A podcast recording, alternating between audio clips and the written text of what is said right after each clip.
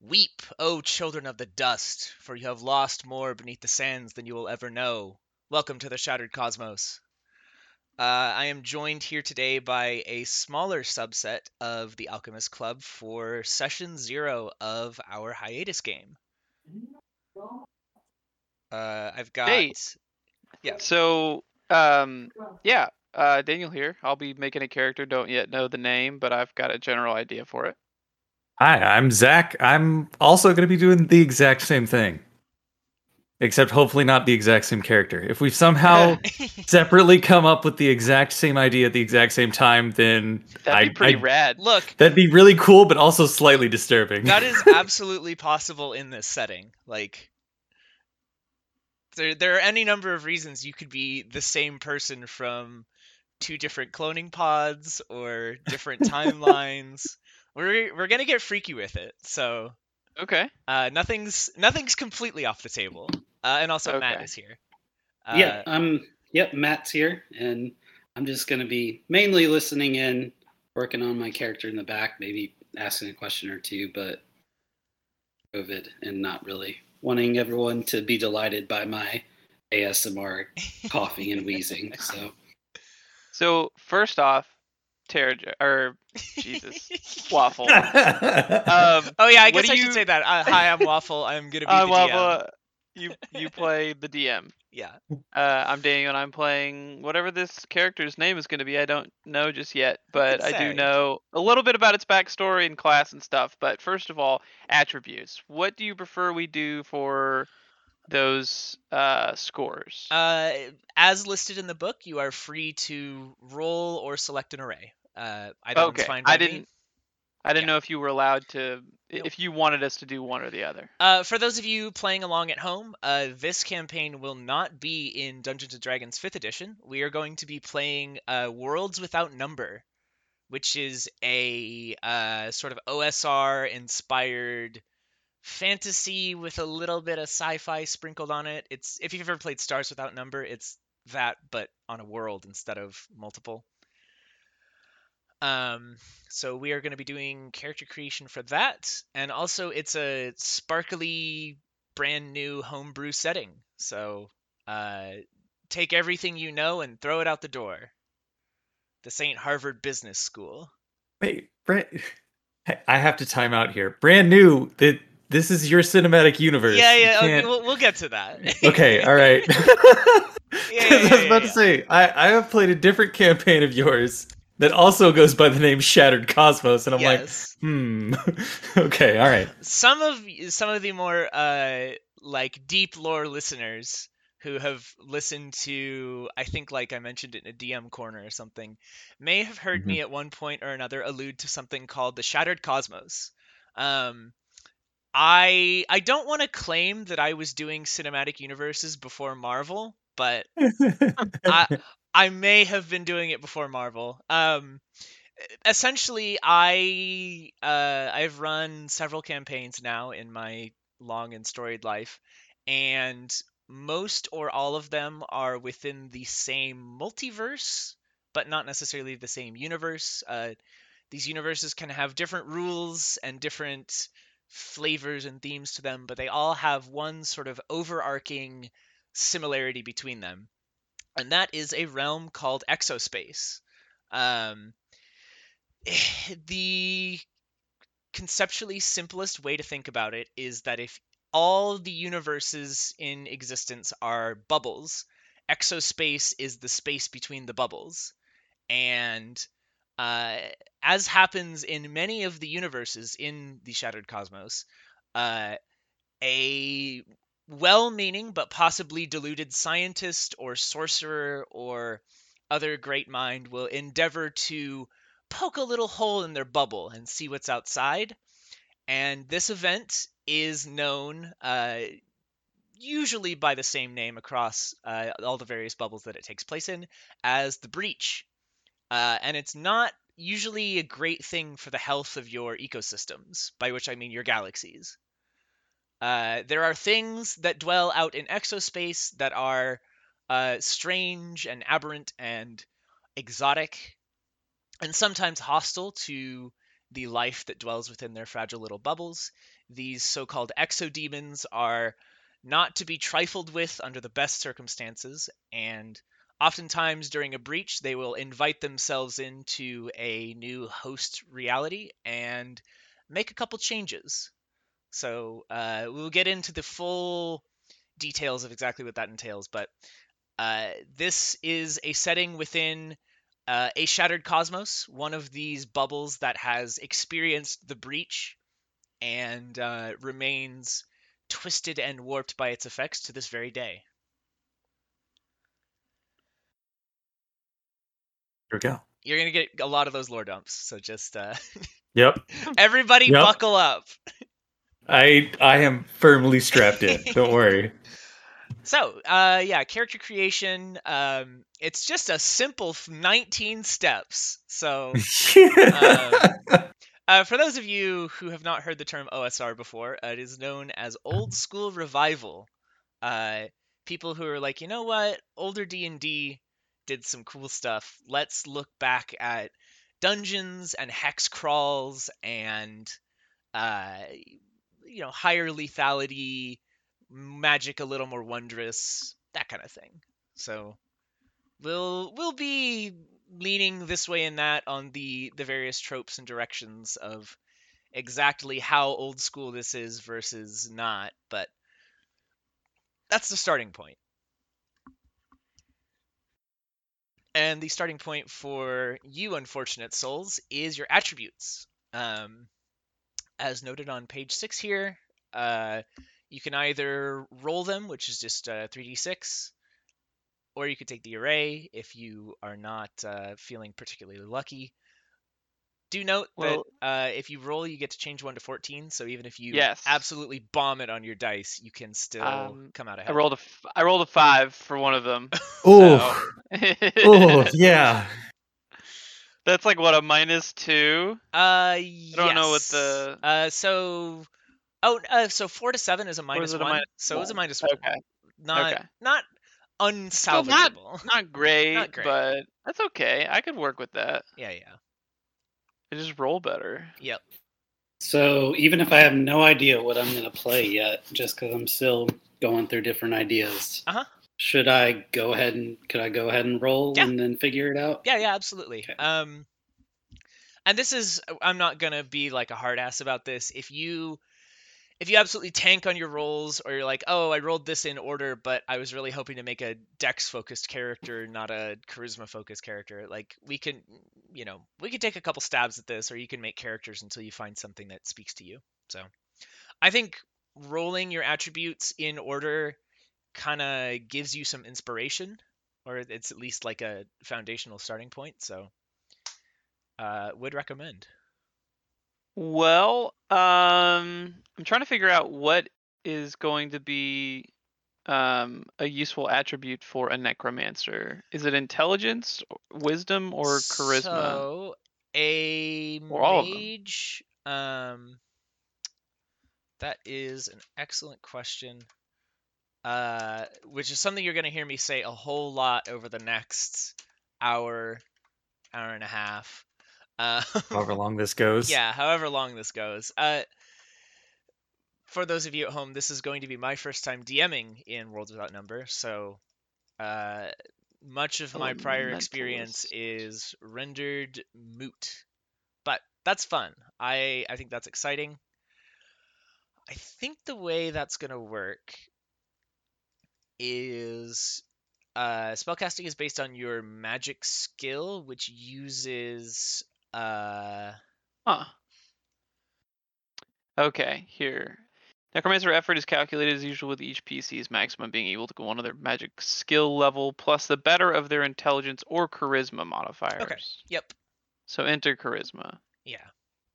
Okay, well my highest roll was an int, and that was a fourteen, so hey, I'll take it. And everything else is is just like middling. And then you do also get to twelves. Add another fourteen. Uh, well, my rolled. strength my strength was the five. Oh, yeah. So I made that a fourteen. There you go. Because I didn't want negative. Str- I mean, I don't know. I might want a little bit in con or in charisma, because my charisma is twelve. These, and that's going to be important to the character. These are the choices that you will have to uh, yeah. grapple with Let's, conceptually. You know what? I just don't know. Okay, so magic is going to be something that we can't really rely on that often. Magic is, that fair? Is a fairly, like, big deal. Um, so in Worlds Without Number, there's not really, like, cantrip spells. Uh, basically, anytime you are reaching into the the forces of magic around you to create an effect, it's a it's considered a like a big undertaking. So okay, so I don't want five strength. I'm going to be hitting things with sticks or if, other yeah weapons. if you if you think that, like, you could also go for like a ranged thing and have like, oh, I have some throwing knives, uh but having a having a backup when the magic dries up is probably a reasonable idea. Yeah. I will say, though, I think Necromancer does have, um, because you get, uh, in addition to the spells, you get your, like, perks. I forget what they're called specifically. Um, Pokai, right? Focuses? Oh, the arts, yeah. Oh, oh. So, okay. like, for, for a magic tradition, um, not only do you get a spell list, but you get arts, which are kind of similar to, like, five E warlock invocations, where they're just kind of like passive perks that do magic stuff. So in the Necromancer arts, there's some stuff that like, oh, uh, whenever you deal damage with a melee weapon, you get to steal some life, or, uh, oh, you can, you know, you can uh, withstand one hit that would ordinarily kill you once per day. So um, I would look through those arts, and that might give you a sense of like what uh what combat roles you can lean towards. So I did what you suggested, awful, and just rolled okay. them out in order. So yeah. I did seven on strength, ten on dex, eleven con, twelve intelligence, thirteen wisdom, ten charisma. Nice. So I'm going to use okay. that change on strength to change it to fourteen from seven. All right. So I don't know what to do with this yet, but yep. Okay. So, uh, Zach, have you rolled attributes, or are you uh, uh chosen an array? What's your? I, I have rolled a set of attributes. I'm trying to decide if I want that or if I want to use the array. Oh, instead. Oh, fair. Totally fair. Um, because they're it. It's funky. I got a ten in strength, a ten in dex, a thirteen in constitution, a seventeen for intelligence, a nine in wisdom, then a thirteen in charisma. Um, huh. Okay. Yeah. So it's like I have that seventeen, which is very tempting, but I don't know if I want to play an intelligence-based character. Yeah, that's totally valid. Um, do you... So you were going for kind of like a rogue type... I- Yeah, I think I was going to try to be an expert class, mm-hmm. but we can get to that in a bit. I've still got to try and figure out the background and everything. Yeah, yeah, yeah, yeah. I'll, um, I'll go over that because the background's a little confusing as far as yeah events and stuff. So, uh, yeah, if you want to keep grappling with whether or not you want to swap in the fourteen for dex or do an array. Yeah, I'll... I'll I'll I'll keep that in the back of my mind here. Don't worry. All right, cool. I'm I'm gonna circle back to it while I'm looking at the next steps. Yeah, for sure. Because I still haven't decided if I'm gonna make my strength a, a fourteen or just leave it at a five. yeah, yeah, and and this is one of those things where, like, you know, you get to the end of this process, you don't like your character, consign them to the void, start over. It's totally fine. Uh, backgrounds, you all know what a background is. It's it's where you were before you're here. Yeah. Um. There's a whole bunch of. Listed uh, I wish ones. You could pick two. Like, I wish there was a way to dip into two and like only get the skill, the level zero skill from one, um, and roll from maybe the other or something. Like, oh, I don't know. The growth table because I because the character I had in mind, multiple backgrounds fit that character. Right. Slave, mm-hmm. performer, scholar, not so much scholar.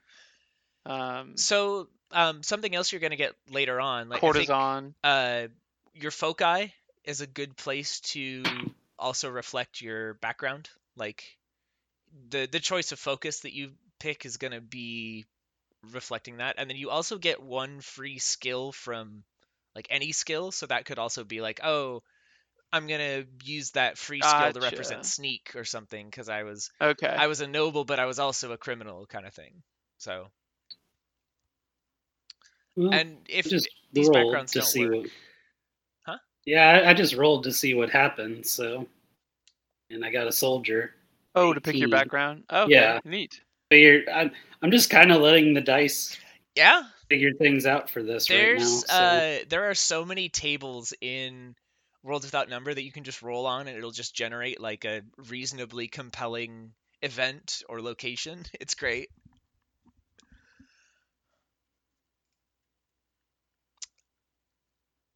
If yeah. you choose to roll for your skills, you can roll up to three times, dividing up your rolls between the growth and learning tables as you wish. But isn't one a d six and one a d eight? Yeah, so you no? um okay. you pick. Oh, you okay? You, you have to pick before you roll. Yeah. Okay. You say, I'm going to um, roll once on growth, twice on learning, kind of thing. When you roll on the growth, some results may, yep, add to your, okay, that could be useful. I could I could bring back strength a little bit and not, oh no, a seven is still a minus one, isn't it? Yes. Well, and you, you will have the option to increase your attributes later on. Like, it's it's uh, much less stingy with increasing them than, like, fifth edition, where you only do it four times. Yeah. So your initial stats are important, but they're not the they're not set in stone necessarily.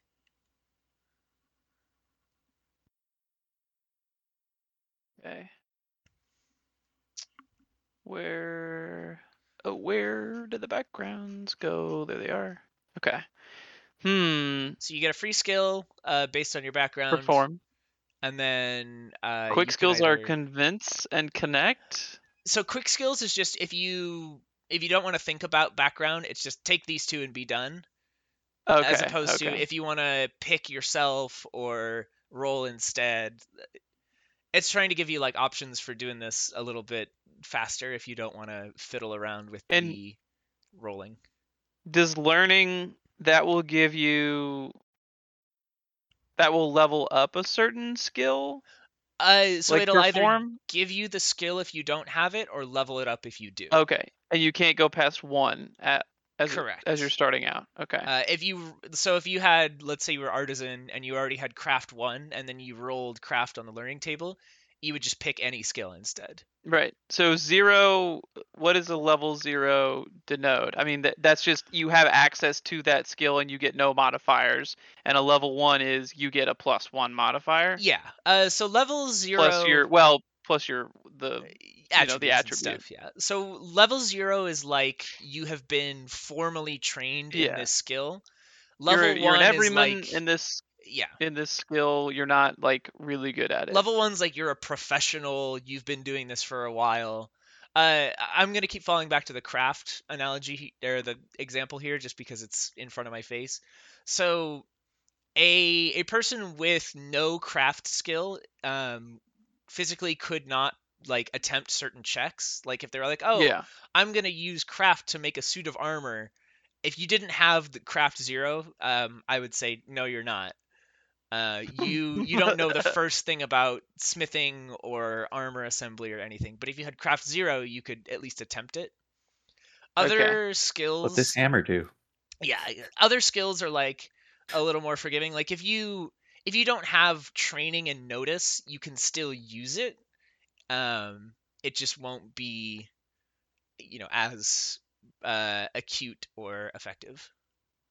Okay. And then weapons specifically, if you don't have uh, a combat skill and you try to use that type of combat, you take a minus two to your attack rolls. So, oh crap! I don't know what combat is open to mages.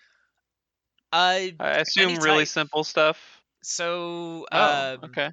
The like, I don't think there's weapon proficiencies per se. I will double check that, but. There are three combat skills. There's stab, punch, and shoot. And that covers the entire range of weapons. Uh, stab, obviously, is melee weapons. Punch is unarmed or, like, you know... Uh, brass knuckles. Brass knuckles, thank you. And mm-hmm. then shoot is anything that that shoot... Punch would be Fall Rock's specialty, you yeah, know. Yeah, so. yeah. Of course I know that one. um, yeah, I th- don't think there's, like, specific... Oh, mages can only use... Uh, you know, mages can only use daggers or something. It's more about whether or not you have proficiency in that skill to begin with. So you could take, as a mage, uh, like, stab rank zero and then carry a spear, and that would be a perfectly reasonable thing. So fourteen is a threshold for a plus one modifier. Uh, correct. And it goes to seventeen? Uh, seventeen is where a plus two kicks in. I th- so it's fourteen to uh, sixteen for plus eighteen, one? Sorry. Okay, eighteen okay. is when plus two kicks in. Uh, fourteen is when plus one kicks in. Okay. There's a table on page eight. I uh, I rolled I rolled growth and I got plus one to any stat. Nice. Ah. No, I wanted a plus two, or I wanted Aww. any skill, or I, literally anything but a anything one. Anything else? Oh, yeah. That was the breaks. Uh-huh. Yeah. And none of my skills, or none of my attributes are close to a threshold, so. Okay. But again, every time you level up, you're going to be able to choose to either put your skill points into skills or attributes, so um, if you have one that you want to start working on, it'll save you some time later. Yeah, I just don't know how important think... charisma is going to be. It said intelligence and charisma for necromancers, but... Yeah, you can use either. Yeah, this this seems to be pretty flexible in that, like, there's not a specific one that's your spellcasting modifier. It's the higher of either one, mm-hmm. so... Um. Well, shit. I want to be charisma-based, not intelligence-based. Okay, I'll make charisma a fourteen then. Strength is go. just gonna be a five. That's it. Them's the them's the breaks. The break. And now it's a now it's a fucking fifteen. All right. Okay, we're gonna roll again. Yeah, I think I'm going to roll once on growth and Three twice physical. on learning. I'm I think I'm gonna be a hunter background. Ooh, okay. Uh, well, that won't get me there with con, but I'll be close the next time if I want the option. I have plus two physical, which means I can put two points into strength, dex, or con. Correct. Or I can split up those points, right? Yep. Okay. Okay. What's so... the what's the hit and dodge mechanic? Like, basically uh, the A C equivalent. So you yeah you have an A C. Um, okay. And you have an A C and you have saving throws. Uh, saving throws are uh, evasion, intelligence, uh, some other ones. Um. I can go double check how you calculate A C. It's uh, where is that? Is Dex an important stat for it, like in D and D? Oh yeah. Uh, where is it? It's in the uh page thirty-five. What what does plus two to physical mean? Uh, it means you can put that attribute increase into any of the physical stats. So okay, gotcha. Uh, Strength, like, dex, or con. Yeah, yeah. And there's one for mental. If. Yep. Yeah. So um, your A C is ten plus your dex mod, uh, and then uh, modified by your uh, what kind of armor you're wearing. Gotcha. Okay. All right, we're gonna roll learning. Five. Perform. Okay, so I'm perform level one. There you go. Yeah, I think I'm gonna roll twice for growth and once for learning. So, right, okay. It's like if you, if you roll, you get three rolls. Correct. Yeah? Yep, yeah. That's right. Okay. Because you might get screwed over. I. I, I have faith in my dice. Famous last words, probably, but all right, uh, they treated me to ex- almost exactly what I was looking for. Um, So I got sneak and exert from my learning table, and then I got the plus two physical from my growth. So that's fantastic. Yeah, there you go. Plus two to physical as well for my growth, so I can put that in dex. Yeah. Yeah. And my other one was the any skill. So that's just what. Uh, what does that mean? Oh, it, it's literally any. Just you pick a skill and you put your first level, your level zero into it, right? You just learn that skill. Sorry, say again. Uh, so I just... rolled a six, which is any skill. Yeah. Oh. Uh. So that is you can either. Uh, make a skill uh, rank zero learned, or you can bump one from zero to one. Okay, so like I think right now I have any combat at zero, so I could bump that to one? Yes. Alright, I think I'm going to do that. Yep, so you could put um, shoot, stab, or punch at rank one. Just one of them, gotcha. Yeah. Uh, let's do stab.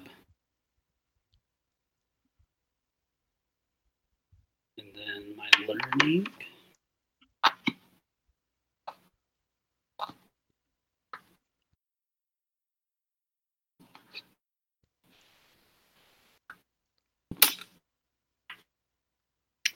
Uh, exert, whatever that is.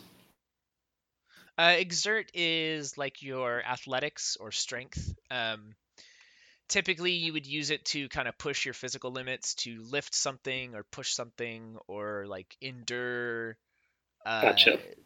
exertion for a long amount of time, that kind of thing. So like lifting lifting a car off a person would be exert. Gotcha.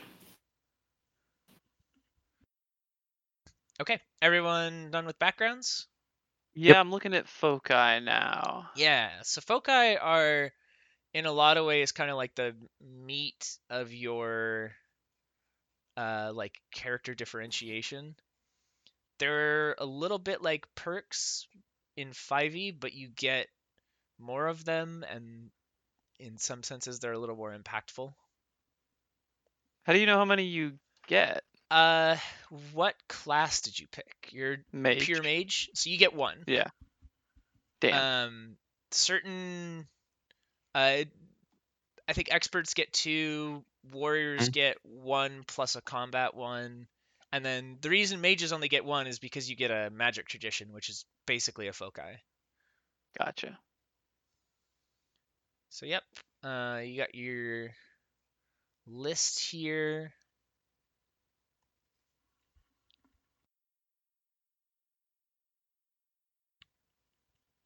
I'm super tempted to be an adventurer, but I don't know what kind of adventurer. Just Die seems hard. like I'm gonna, I'm gonna be a soldier, but yeah, I don't know, or a warrior. Sorry. Yeah, but I don't know. Is concentration on spells a thing in this? Kind of. Um, okay, because I'm looking at Die Hard right now, and if I'm, and if I'm a necromancer. I want to be hard to kill so that whatever I've created or summoned or revived yeah. can dish out enough damage. Yeah, yeah, definitely. Before I so, die. Um, there is something in this system called effort. And this is a specifically like a magic uh, thing. And so you might have a pool of, I think it's like one plus your magic stat of effort. So like, let's say three. Um... A particular effect or a spell might tell you to expend effort, or I think it tells it tells you to commit effort for a certain amount of time. And so uh, you can only do that as long as you have like some in your pool. So you might have like a magic shield art that's like commit effort for the scene. Uh, while this effort is committed, you have plus two A C against ranged attacks. Um, so those are kind of like your... passive spells that you can have running. Um, I don't know if Necromancer has anything that's like commit effort to raise a corpse, but I suspect they do. Okay. Um, because Die Hard sounds really nice. Die Hard is pretty awesome. Uh, this is a pretty lethal system, so having a little bit of durability never hurt nobody. Uh, it makes sense for my character too. Surprising hard to kill, survive injuries. Uh, yeah, extra two hit points is a lot for first level. Um, you can automatically stabilize if mortally wounded, provided you have not been incinerated, dismembered, or otherwise disme- torn yes. apart. Uh-huh. Yeah. I'll keep that in mind. Oh, I've been mortally wounded. I stabilized. Oh, oh you fell onto Ow. a spike Double trap. Tap. Oh, uh, did I say spike trap? I meant a wood chipper. It's the old You're... Zombieland rule. Double tap. Yeah. Oh, the You've wood chipper's actually pureed. on fire. Um, no, okay. Uh, the one thing that is sort of a concentration analog uh, that you might have to get used to in this system is that uh, on your turn as a spellcaster, if you have taken damage this round, you cannot cast a spell. Okay, so a higher A C would be a better idea. Like, higher don't A C take would be really good. To begin. So impervious defense. Uh, where is that one? It's on, well, on the P D F twenty-seven, okay. Bottom right. Oh, yeah. You have an innate A C of fifteen plus half your character level rounded up. Yeah. So at level one, I would have sixteen A C. Yeah, that's that's incredible. Yeah. Um, um, and that's really good because mages don't wear armor, so uh, that would give you some uh, some serious evasion. So that's uh, fifteen plus your dex mod plus half your character level. And wow. my, my dex mod is zero, so... Yeah. Still, though. Yeah, yeah, yeah. Like, that's that's really good. Yeah.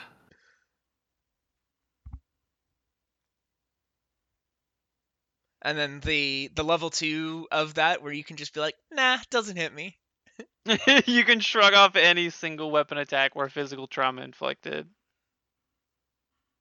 Falling can't be resisted this way. Imposter. Ooh, disguises. Poisoner. Oh. Polymath. Jack of all trades. Okay. Yeah, polymath is neat. Why is it poly why is it polymath? Uh it's an old uh it's an old-timey term. Okay. Mm-hmm. Uh It's it's from the Greek uh, "polumos," meaning "have learned much." Let's see, let's see. Ooh, lucky though, lucky. Lucky's Once per really week, good. A blow or effect that would otherwise have left you killed, mortally wounded, or rendered helpless somehow fails to connect. You can make any rolls related to games of chance twice, taking the better roll. Oh. So wait, can I go back? Can I go back to my skills, my growth, and my learning rolls? Yeah. What are you? No, because oh. I, I get. I oh. Get... No, you can't use lucky on meta stats, but I greatly appreciate the attempt. that that kind of that's the kind of bullshit I would allow in my Lancer campaign, but unfortunately um, not here. Uh, I, not I, enough sevens. Not, it's okay. We're only rolling d six. Genuine, not genuinely um, seeking it out. No, but. but that's the kind of stuff that you gotta leverage when I'm your D M. Like, okay, yeah. If you can convince me it's like dumb and meta and cool, I'm. You've got like a seventy-five percent chance of it working. Unique gift. Your yeah, hero has so... some un- unusual ability or magical knack that can't. Add... So a cantrip. Huh? Yeah, um, that would be something that would fall into that slot. Um, something like being able to, uh, like shock people, like fairy or, fire, yeah, or fairy fire, or something like that. Um, one of the examples I list they list there, I think, is like breathing underwater. So it would be like a, yes, a reasonably powerful uh, innate ability. Yeah. In the right setting. Right, yeah. One that would be useful out in, in the, the current setting. If we're setting. out in the desert, you know. Yeah. Oh, hey guys, let's go to the bar. I'll put a I'll put a keg on my head and, and not drown. Let's win some money. um Xeno-blooded. Uh oh. So this is uh Is that like blighted? Yeah. Yeah, Xeno-blooded okay. is uh, you have been like genetically altered by uh, off-world presence, essentially. Um, while we're talking about foci, this is also uh, where you would take something to make yourself like noticeably non-human. Um, like Zach, I know we talked briefly about uh, yeah, sort of a like demi-human desert animal person. Um, yeah. So this would take one of your foci slots, and then uh, the focus that you would take instead. There's basically Special origin, right? Yeah, yeah. There's or... so there's a list of. It's a, an interesting way they do it. Down in the monster manual, basically, uh, they have like for each type of monster, they have an origin foci associated with it. Oh, really? I so didn't it's even like get that far. Yeah, mm-hmm. Basically, like any, not any monster, but most of the monsters down there have something that's like, hey, if you're player, you want to make it a character? Yeah, yeah. If your player character yep. is like half Anakim or like, you know, uh, a dwarf, here's what they could have as their foci. What page does that monster manual start on? Um, I thought it was like no, not. So eighty. You're gonna want to look. It... Uh, page three eleven has the uh, you know, demi-humans for other settings, and then if okay. you scroll back up from there, there's some other examples, but uh, gotcha. That might be one where ultimately we have to just make something up, which is yeah, that's fine, totally doable. Um, it kind of comes down to what racial or species abilities you think are most evocative or indicative of your heritage. Well, what what's the what's our going to be our usual setting? Like, it, are are are we out in a, a desert plain? Are we in a temperate setting? Yeah, is it a tundra? Uh, now's a good is time it, to go over that. Is it mild? Okay. Uh, so the setting for this particular ill-advised venture is a um a place called the Howling City. Uh, this is uh as previously talked about uh, in a galaxy that has been shredded by the breach. Uh, the skies are split with iridescent cracks uh, radiating outward from the point where reality was broken. Uh, these emanate all kinds of otherworldly energies down into the worlds. One such planet that has been uh, essentially bombarded by this exospace radiation for centuries is called Spite. And you live there, uh, unfortunately. And this planet is predominantly sort of an arid, blasted desert waste. And the majority of life that still clings to this world uh, does so inside these very, very large uh, arcologies from before the breach.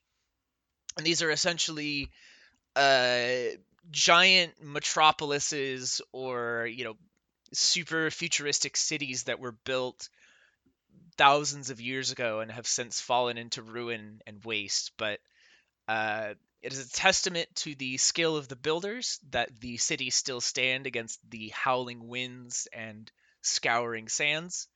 And so you are going to be in uh, one such city, the Howling City. Essentially, uh, I'm trying to think of the best way to do this because I want you to know what your characters know, but also have enough info here that our viewers are not just completely like lost. Um, mm. You are, or were up until very recently, uh, citizens of the city of Sharoon, which is a city that sits on the edge of this ruined arcology. And it's a more traditional kind of city. It's like walled, there's houses, there's civilian populace kind of thing. Um, and it is ruled over by a supernatural entity known as the Lord of Gold. Uh, there are other such lords on this world. Um, I think the number right now is six. Um, I asterisk on that. It might be five. I don't remember. Basically, each of the cities that you would know of is ruled over by one of these lords. Um, they are a... It is known that they are not human. Uh, they are some sort of supernatural uh, demigod-like entity that uh, protects these cities from the elements and the ravages of exospace and everything else. And in return, you know, people live and toil under the whims of the lords. And uh, to answer your question in a very long roundabout way, you are going to be spending most of your time in the ruins of an ancient metropolis that is surrounded on pretty much all sides by inhospitable desert. Crossing between these great arcologies is not a task for the faint of heart, and most people spend the majority of their lives uh, sort of anchored to one. This was before your time, but you would have heard stories of the time that the entire city of Sharoon was actually picked up and moved to its current location uh, adjacent to the Howling City as part of a military campaign. The Lord of Gold essentially decreed that all houses and all walls and the palace itself be moved brick by brick across the uh, sun-drenched wasteland to your current location. Uh, okay.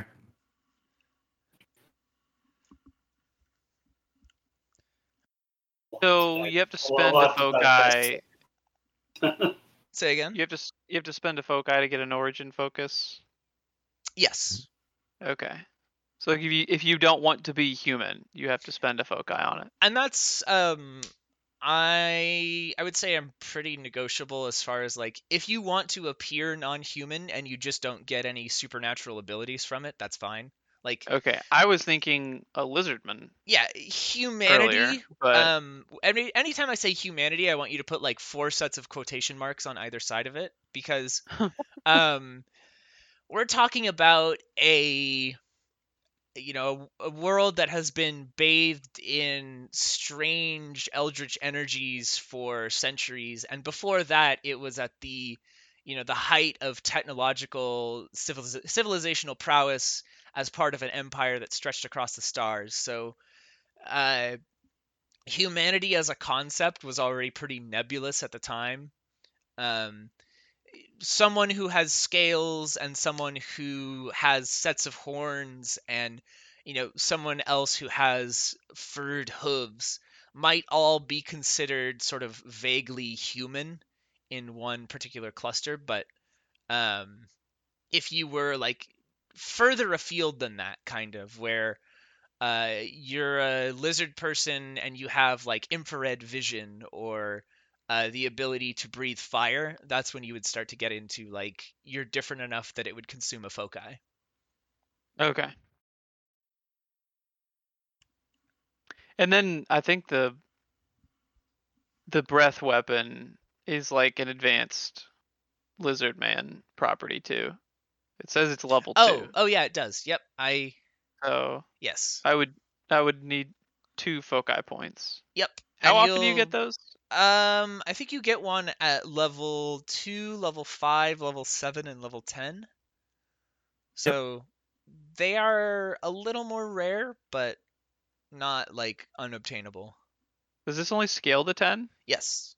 Okay.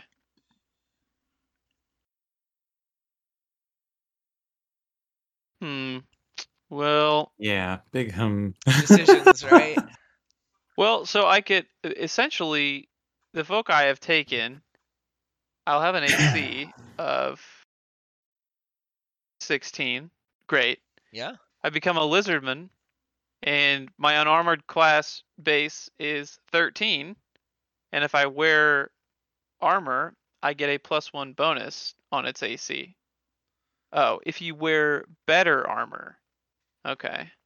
Yeah, so that's, um, um, like, if you wore a set of armor that was, like, A C fifteen, you, it'd get, it, it would, would be sixteen. sixteen. Yeah. So, okay. Yeah. You, you gain stab and survive as bonus skills. Yeah. Interesting. Yeah, I don't, I don't. A hardy bunch. I'm not going to go for it.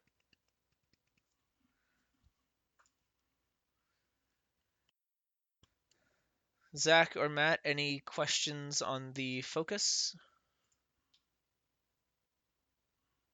Uh, decision paralysis more than anything. Yeah, yeah no, I'm, I'm struggling with it too. How how many do you get? Uh, it depends on what class you take. So for you're being a warrior, right? Yeah. So you get so one of any kind, and then one that's like specifically referenced for combat. They don't have like a tag on yeah. the focus yeah, to let you know whether it's pretty, combat or pretty, non-combat, but it's pretty clear though. Yeah. Yeah. I don't know. Unique gift could be combat oriented. It could. If it's a damage spell. It absolutely could. I would argue for it if I if I had more than one foci. I get I get spells. I won't complain.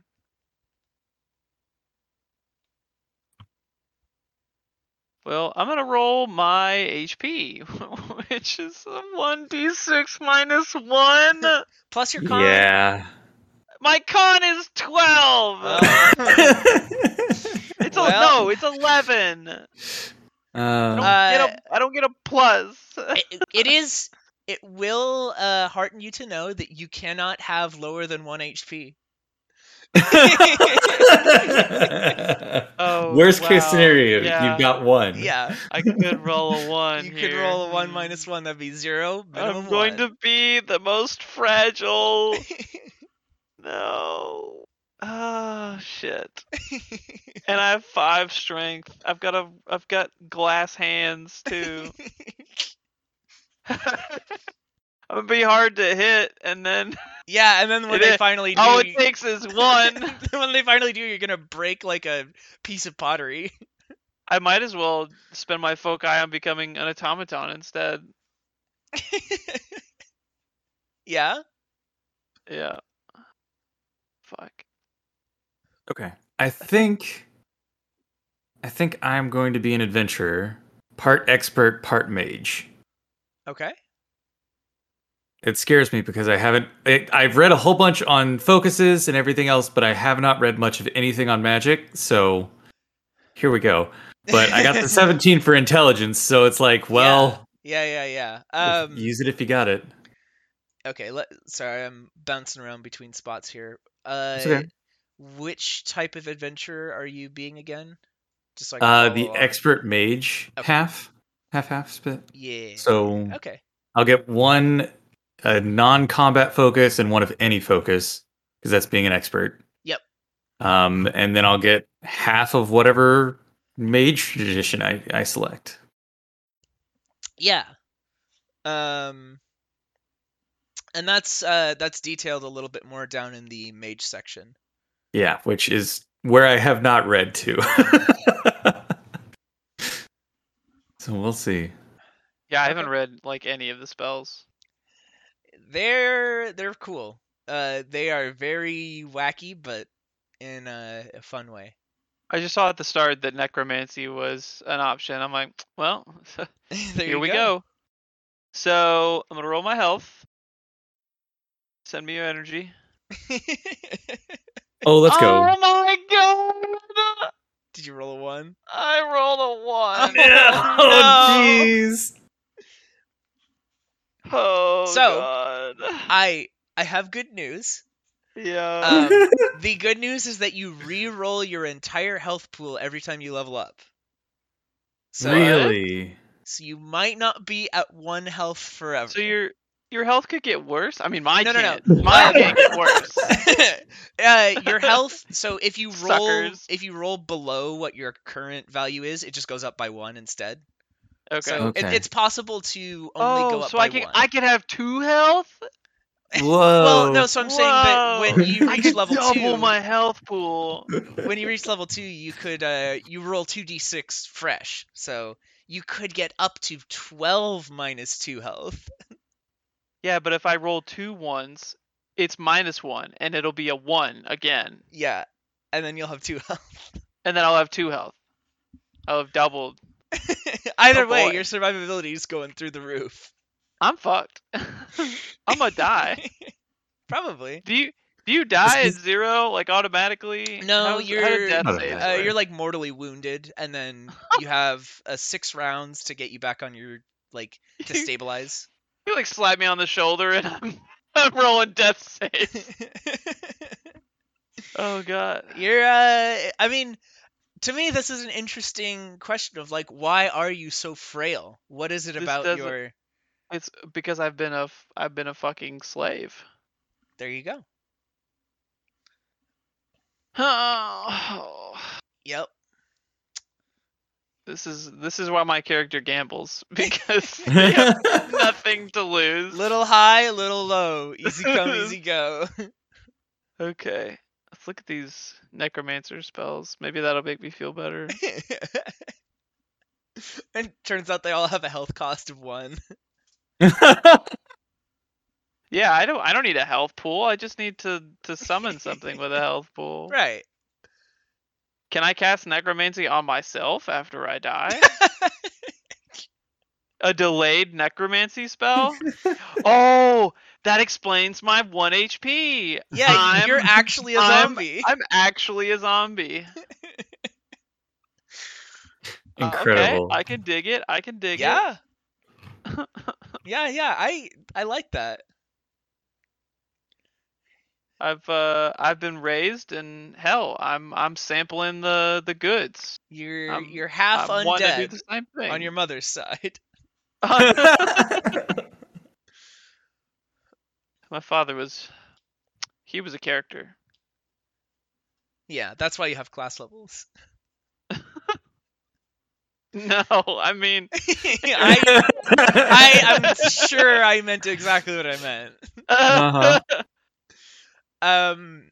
So yeah, the way Necromancer, I mean, starts on page eighty-two, but essentially you pick um you pick an art, and then you also get a certain number of spells.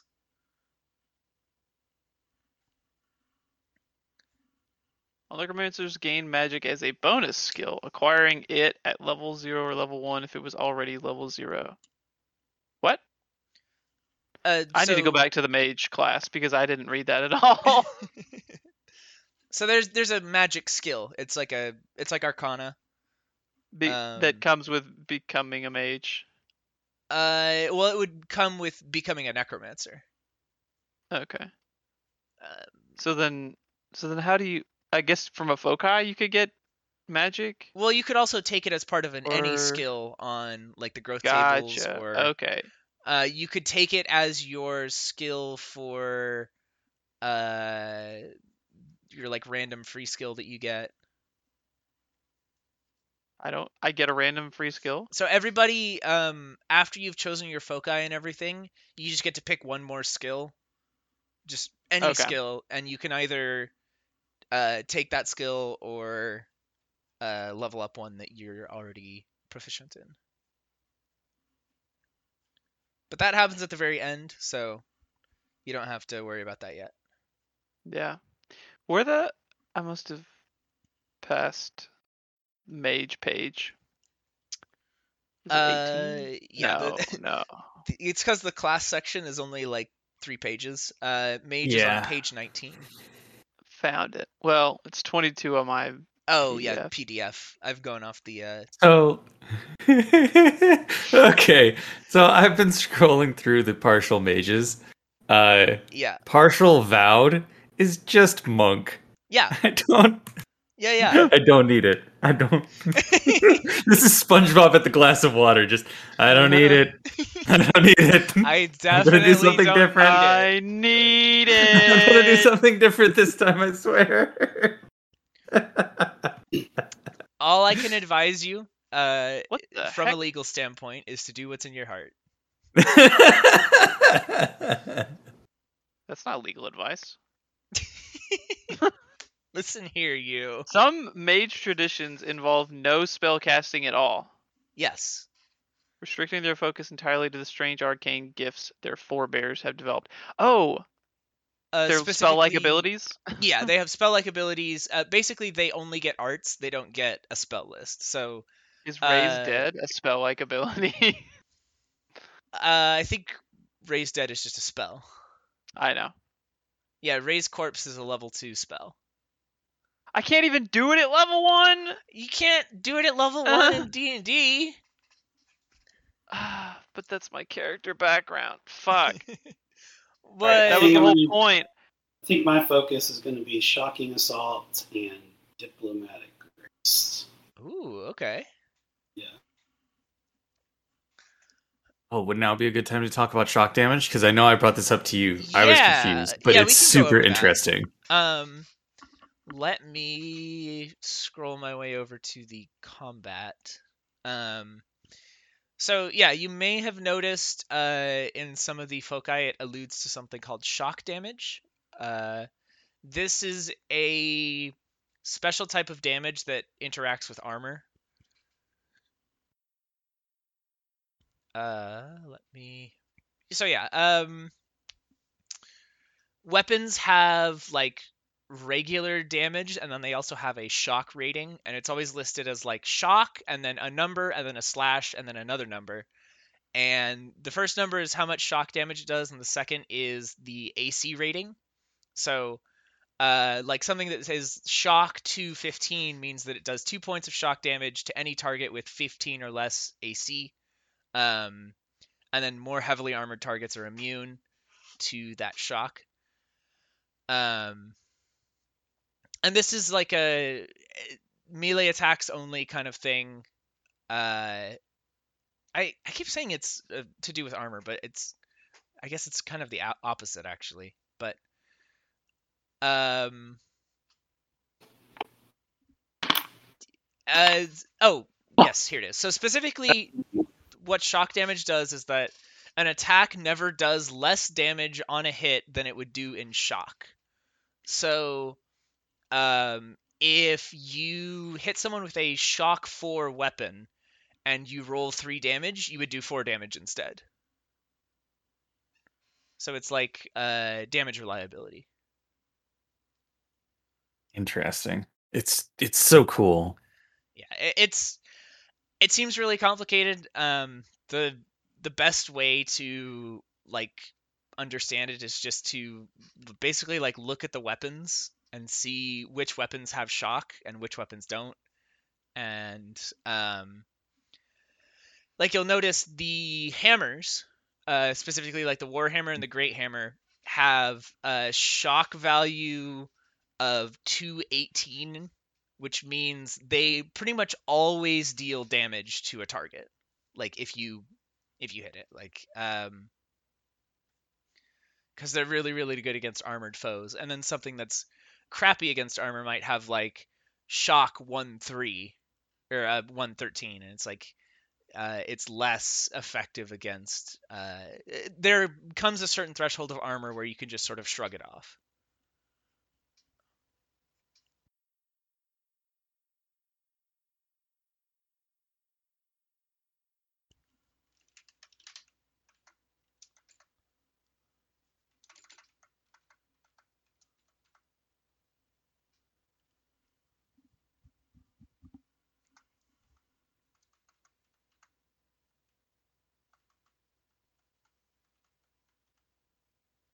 Is a high mage?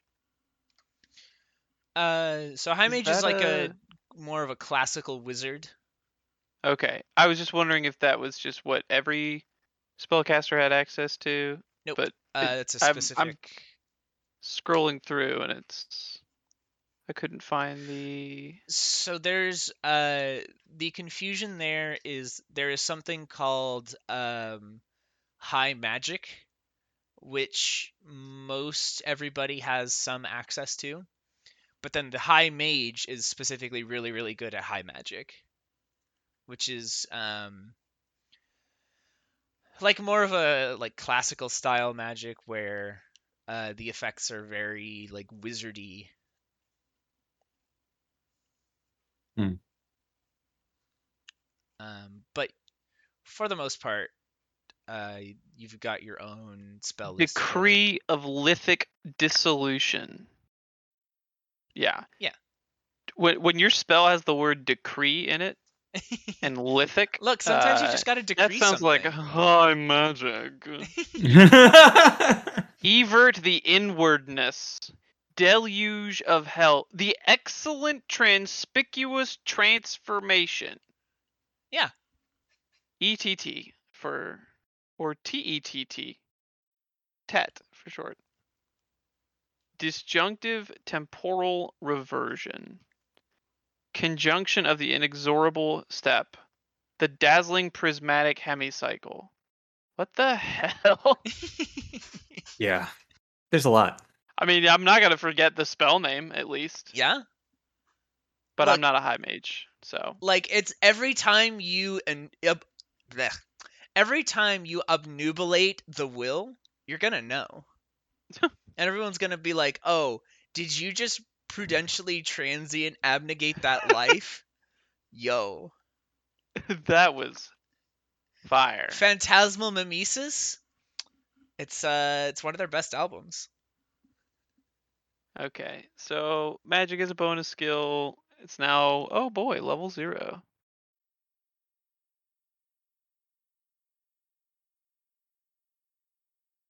The arts of life and death require a proper education in the occult to practice correctly.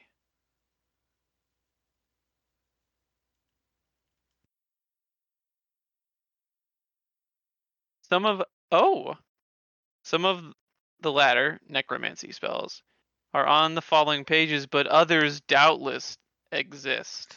Yeah, and that's um, it, you are highly encouraged both from the G M side and the player side. To well, be like, armored or holding a shield. Spells. Well, I wasn't planning on wearing armor anyway because my A C is already fabulous. There you go. I just need some some more meat on my bones. Yeah. Necromancers are not as talented as General High. Oh, no, no, are they not? High magic? Fucking high mages. A fucking upturned nose and their droopy eyes. Long wizard sleeves. They always smell like candles. Look, we gotta we gotta tone it back on high mages. Joe is going to listen to this episode and then kick us all off because he yeah, would totally yeah. play a high mage. It's be like, we're just, it's just going to be a hiatus. Also, there's a new cast of the Alchemist Club. And they're gonna have you... they're gonna pick up our characters like they never left, and just he's gonna continue on without us. Have you guys seen or read Spy Family? Yes, it's very cute. The the headmaster who's obsessed with elegance, that's the high mage. Yeah. yeah, yeah, yeah, definitely. That's who I'm picturing. Although I kind of like him, so I can't really hate high mages if that's if that's the man representing them. Bone talker. Ooh. Uh I get a... Are these skills? So these are your are necromantic oh, arts. arts. Okay. And the the table there shows you when you get to pick new arts. Okay.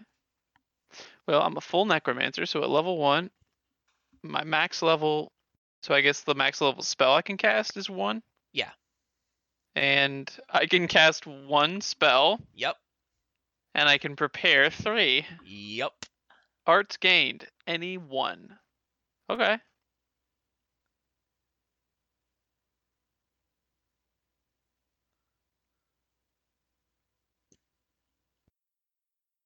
Do I need, like, a focus? Well, that's really confusing with Foci. Uh, no. You do don't I need, need a, a spell focus? You do not need a casting implement, although you can have okay. one if you want for flavor. Um, I do. Generally, it's just you have to have an open hand or like a free hand. But if you want it's to a... have a skull instead and be like, hey, Boney, you want to show him what for? And he goes, ah, ah, ah, ah, ah. I would allow that. No, more of a more. It's a it's a pan flute. Oh. Oh, necromancers can pick. He's got the performer background. He was a slave. Oh, okay. Yeah. Kind of like a. Yeah. All right. That's cool. Necromancers can pick an art specific to their tradition from the adjacent list. Further arts are learned as they advance in character level, as given in the tables below. Once chosen, an art cannot be changed. So pick something good. Master of Bones. Well, I don't even need to read it. I have to pick it. uh, undead must roll twice to save versus your abilities or spells and take the worst roll. Huh. So they, it's kind of like a favored enemy. They get disadvantage. Yeah. So you can also build a necromancer as kind of like an anti-undead, yeah, like expert. That's kind of that's kind of lame though, right? I mean, hey guys, I'm a I'm an anti I'm an anti-necromancer. I know all their weaknesses. Yeah, it's like okay, know so your enemy. So you're a but you're a necromancer? Yeah, but I'm really good against other necromancers. Yeah. I specialize in I'm a necromancer that, that fights necromancers. It's like the um fantasy version of like two hackers having a battle in the middle of like a gunfight, and they're like, "Oh, you You're hacked my drone. Well, I knew you were gonna hack my drone, so I hacked your hacking." You're the white hat necromancer. Yeah, yeah. Exactly. Oh my god! It's like, think about it. You're in an area where there's necromancers, and you die. Wouldn't you rather be in the presence of somebody that you know is going to give you the proper kind of burial rather than like leave you for the necromancers? Oh my god, false death. I can I can play dead. Yeah. Commit effort as an instant action while it remains committed, you appear dead. That's how I get around the one health pool. They just won't attack me because they think I'm dead.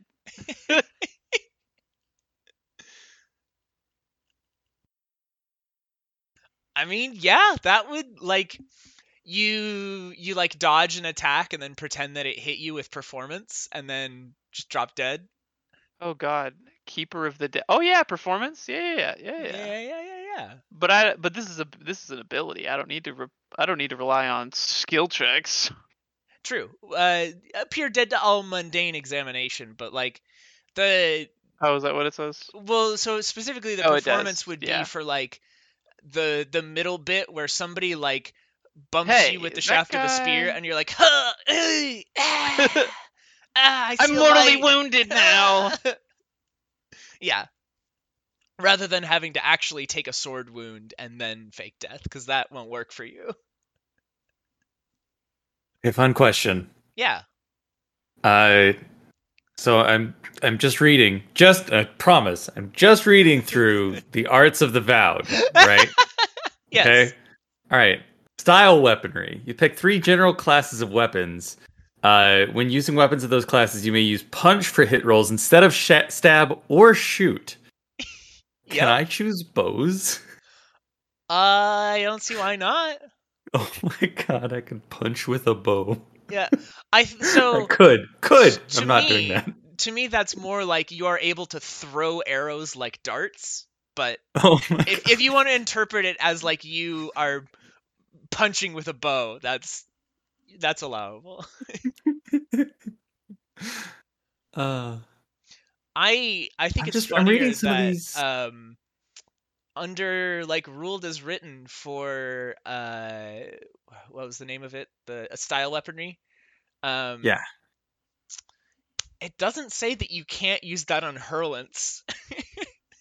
Oh my god! And you know what that would be? Is that would be um, that one movie where they are firing guns with like martial arts that allows the bullets to arc. What? What is that? What movie, movie is this? Hang on, I gotta go look this up. Harlots, by the by, are just this setting's version of guns oh, of various uh, sizes. Wanted from two thousand eight. I Hang on, I, I watched a different version of Wanted than you. Wanted? Isn't that the movie where they curve uh, the bullet, right? Yes. Yeah, yeah, yeah. Okay. I don't remember Morgan Freeman, Angelina punching. Jolie, that. No, but it's specifically the idea that they do like uh, martial arts, fu. hand motion, gung fu in order to uh, put spin on bullets. And yeah, that that is what uh, That is what style weaponry would look like for the Vowed. Chris Pratt is in Wanted? Never mind, I'm changing this campaign to a uh, gun-fu thriller. Drop everything. Everybody get We're a We're starting over. Oh, goodness. It's high noon. I I don't know. I keep going back to it because I'm really tempted. Because all the other, like, half mages... I don't know, Art of the High Mages still seems okay, but, like, the Elementalist arcane stuff, it, that doesn't get good till way later, mm. it seems like. And it's like, if I'm only being a partial Elementalist, it's not going to get good. Uh, yeah, I see what you're saying. I, I mean... And then so, there's Healer. Uh, I could just I will be a note healer. That, like, a partial Elementalist... You do get elemental resilience, which makes you immune to most fire. It's like, true. Like, you still get some, some pretty tasty stuff at low levels, but you are right that the spells really start to pick up near the uh, the higher tiers. Oh. Yeah, I'm just I'm looking at these, like, if I'm only going to have a few per day, I guess they could be more utility-focused rather than... combat focused. Yeah. I still just think I think too much like a uh, uh oh what evoker like an evoker for or evocation specialist mm. wizard, because that was the first wizard I ever played, right? The first big caster. So I mean, like, level one elementalist magic has uh shape any ten foot cube of non-magical material. Uh, that is mm-hmm. earth, stone, water, flame, or air. Which is pretty neat. Life Bridge is, uh, is pretty neat. Matt, how you doing? Oh, I'm good. I just... Okay. Yep. I, I got my health. I rolled a six, actually. Damn, so all right. I'm gonna be oh, a, yeah. apparently going to be our tank. Yeah. So. And that's probably a plus one, right? So you have yeah, seven health? Plus or two plus for your con. Warrior. Oh, yeah, Warrior gets well, D six, plus, D six two. plus two. Plus your con. Thinking of taking yeah. Uncanny Ichor. Stabbing or puncturing me can mortally wound me, but cannot kill me. cannot cannot result in your death. Yep. So I can get mortally wounded and then just not die if I'm stabbed. Because the Uncanny Ichor, my blood... Um, is resistant to leaving my body. It's it's good Ichor. I mean, like, if I had to, if I had to rate that Ichor on a scale of like one to ten, that's like a seven.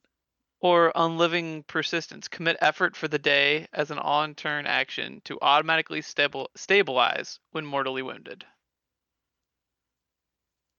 So if I ever if I ever get hit that one time, yep. So if you stabilize, do you stay at zero or do you go back up to one? Uh, you stabilize at zero. Oh, so I don't get to heal my whole health pool if I stabilize. Darn. Um, I will. I'll double check that, but no, I don't think you. I don't think you heal. Oh, one hundred percent. I fully healed. Um, you mortally wounded me. I'm back to full. Yeah. So uh, normally when you drop down to zero H P. You are mortally wounded. Um, mortally wounded creature is like unconscious or bleeding out, um, and dies at the end of the sixth round after they are downed. Uh, an ally can do uh, a healing check to stop this. Um, once stabilized, the target recovers with one hit point after ten minutes of rest. Oh, buddy! And can rise and act normally thereafter. However...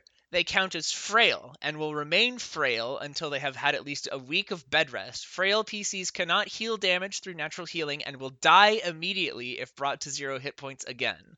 A physician can try to remove the frail condition with an hour's work and a skill check against difficulty ten. They only get one chance to remove a given frailty. So, you could be resurrected from mortal wounding after ten minutes at full health, but then the next time you I'm get frail. hit with a shovel, you're dead. I just dodge. Yeah, so, it, yeah, just just dodge. It's interesting with Uncanny Ichor that predators find me nauseating and will not bite me unless provoked. Yeah, they're... It's an extra layer of protection.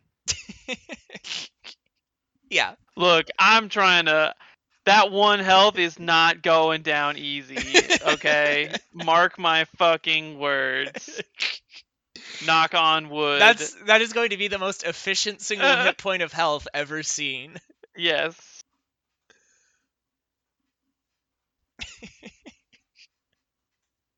Really though, like what you should try to do is get hit for a lot of damage all at once. Because it's it's just all... take the biggest thing, and you still only have one H P. It's it's water under the bridge, right? Because yeah, like even if it does twenty damage to you, that's nineteen damage wasted. Oh, okay. So there's no there's no rule for like insta kill. Uh, or... I don't think so. Okay. I, I mean, I could be insta killed with three damage. Beyond the like in D and D rules. Beyond the insta kill, or... like if no. somebody. like places dynamite directly against your chest, I will rule that you have been dismembered. And... No. Yeah. But I'm undead. Yeah. Well, now you're just dead. I want that to be my foci. I want to be a zombie. plus yeah. plus five to H P pool. Plus um, fifteen H P. weak to weak to bludgeon damage. A C is minus one. Uh, if you do legitimately want to do that, we could talk about it. But okay. Um, I mean, at this point, what have I got to lose? Your crispy sixteen A C. Yeah, but mm. that's not. Look, see, you gotta theory. you gotta remember, like it's sixteen A C is not that much in five E. Like that's kind of middle of the road in five E. But here we're rolling with much smaller bonuses. Yeah, but that can still. I can still. I'm gonna die. You shouldn't be getting if somebody hit that rolls often. A seventeen, eighteen, yeah, you're a mage. nineteen, you shouldn't twenty. Be... I have a. I have a twenty percent chance of just dying every time somebody swings at me. Well, don't I don't think you understand. I'll, I'll just stand in front of you all the time. Yeah. Oh, fine. Don't get swung at. um, cool. I I am rejecting temptation, by the way. I'm going to be a healer. Okay. Secondary mage. Cool. So. Uh, I can dabble in life drain. And like channeling, like brokering um, life energy between people. That's fun. So life bridge. You can transfer life force between willing or helpless participants. Commit effort for the day. For the rest of the scene, you can shift hit points from one willing or helpless target no smaller than a dog to another as a main action provided you are touching both. Yeah. So... There are. You could steal there are H P from a dog. Options. Consume life energy, uh, red harvest. That's more healing for myself though. There's there are healing. I can. Oh, I just. Ah, I want to. I want an ability that's gonna heal me, but it doesn't matter when my health is low.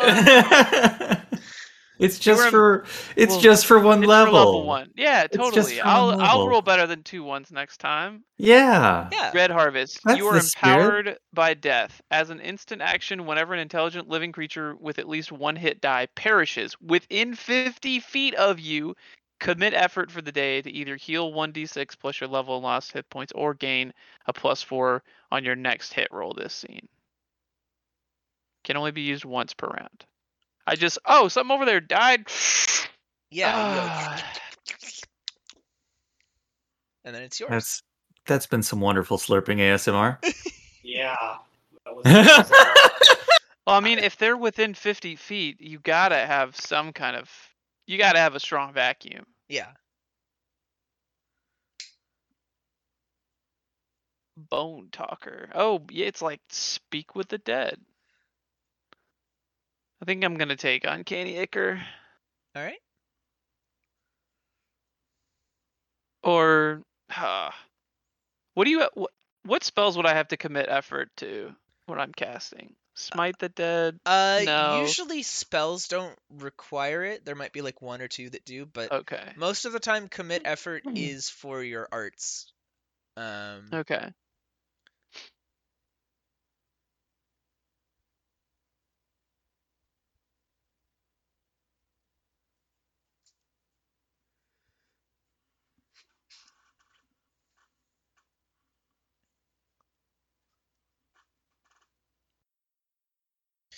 Uh, so, of note, um, when you're picking spells, necromancers can prepare and cast high magic in addition to the necromancer-specific spells. So, um, your your list does include uh, all of the really weird ones up above. In the high mage yeah. section.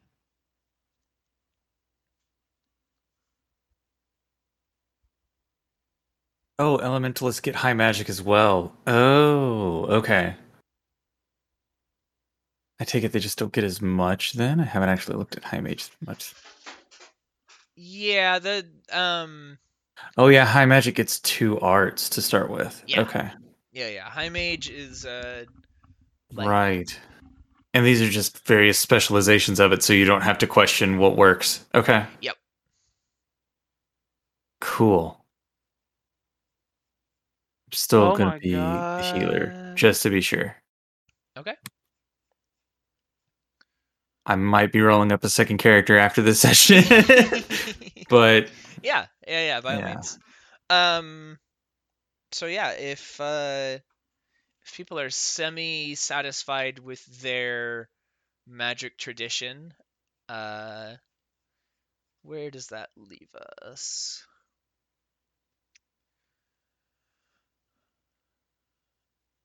Yeah, I need to go back up to the end of character creation. Yep. Um,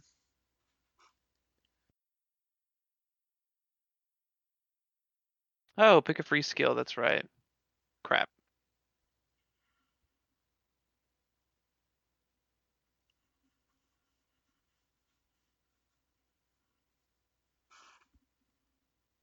Where do you pick the free free skill from?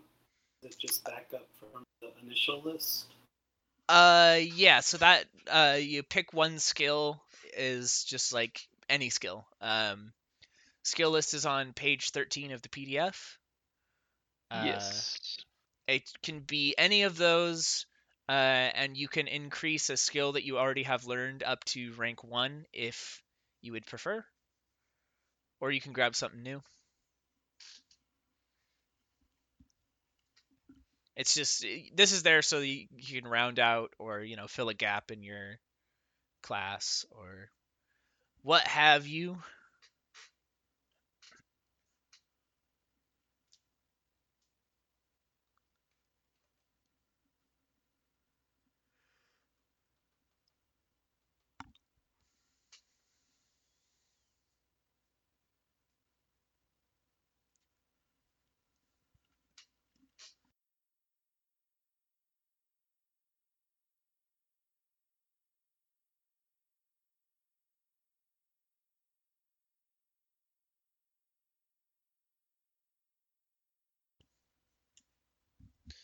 And then, uh,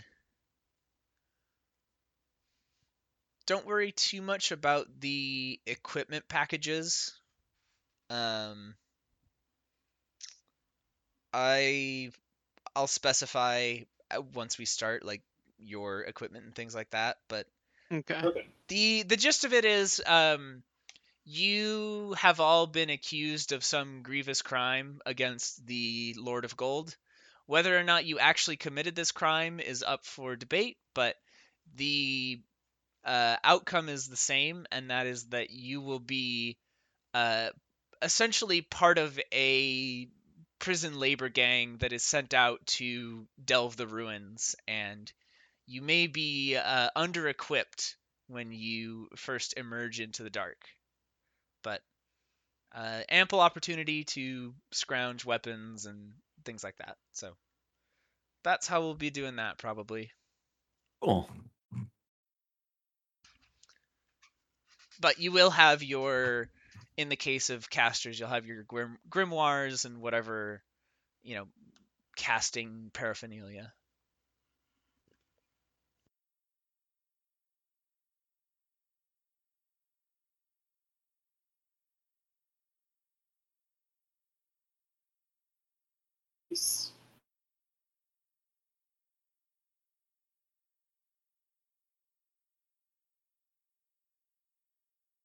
Mm. No isn't really a skill that fits with my character, but I think it would be helpful.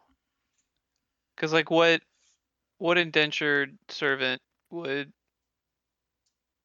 have had the opportunity to read anything in their master's library? It's entirely possible that you... I mean, you're, like, maybe a high servant. Yeah, you could have been, you know, cleaning the study and... uh while the master was out, you finished up an hour early each day and perused whatever book was open on the table, or um, it could be that you had a, a stolen uh, trove of, you know, partial textbooks and figments right. and scraps of paper, or um, maybe you were simply very good at eavesdropping, and for a time you were employed at a uh, particular guild or place of knowledge. Um, or maybe the uh, terrible Frankenstein-esque experiment that created you. Uh, they had a little bit of brain from somebody who was like a an Oxford doctorate. Yeah, it wasn't an abnormal brain. Yeah, was, yeah, uh, exactly. It was uh, it's a good. It was a fresh, uh, wrinkly brain. Uh huh. But only like part of it. like a like a lobe. They're like, no, we can't put a whole second brain in here. There's no room. But but maybe just like a like a piece. That's how science works. Part of one. Yeah, yeah, yeah. Just a I mean, little bit of extra brain for a little bit of sneak, extra intel. Uh-huh. Yeah. Sneak makes sense for that first scenario, though, too. Yes, it does. Yeah, as so long much as variability you can, with this. As long as Some you can justify time. the skill, like take whatever. Seems appealing.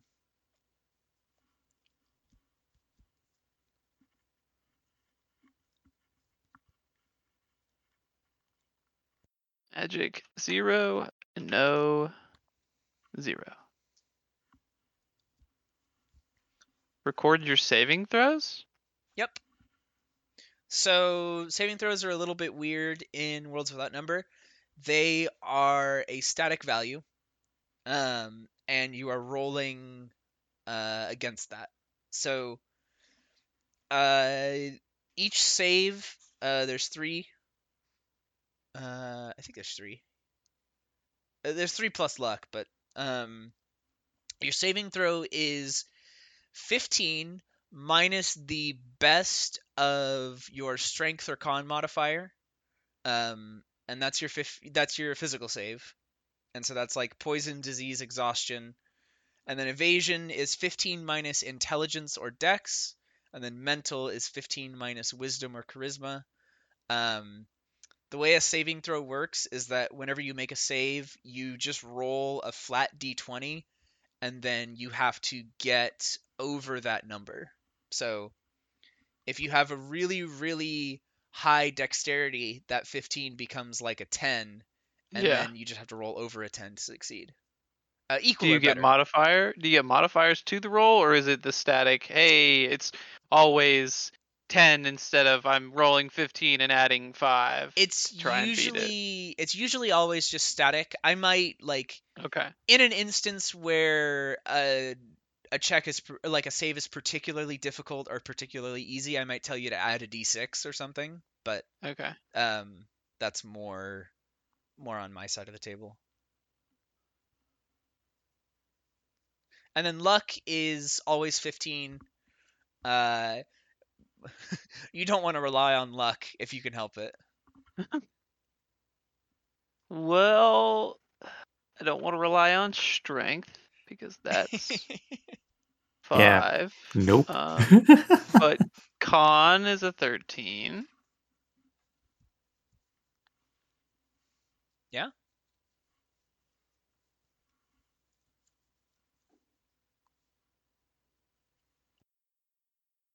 Still, that's that's fifteen.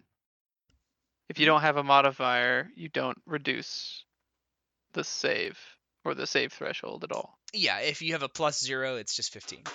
Ugh.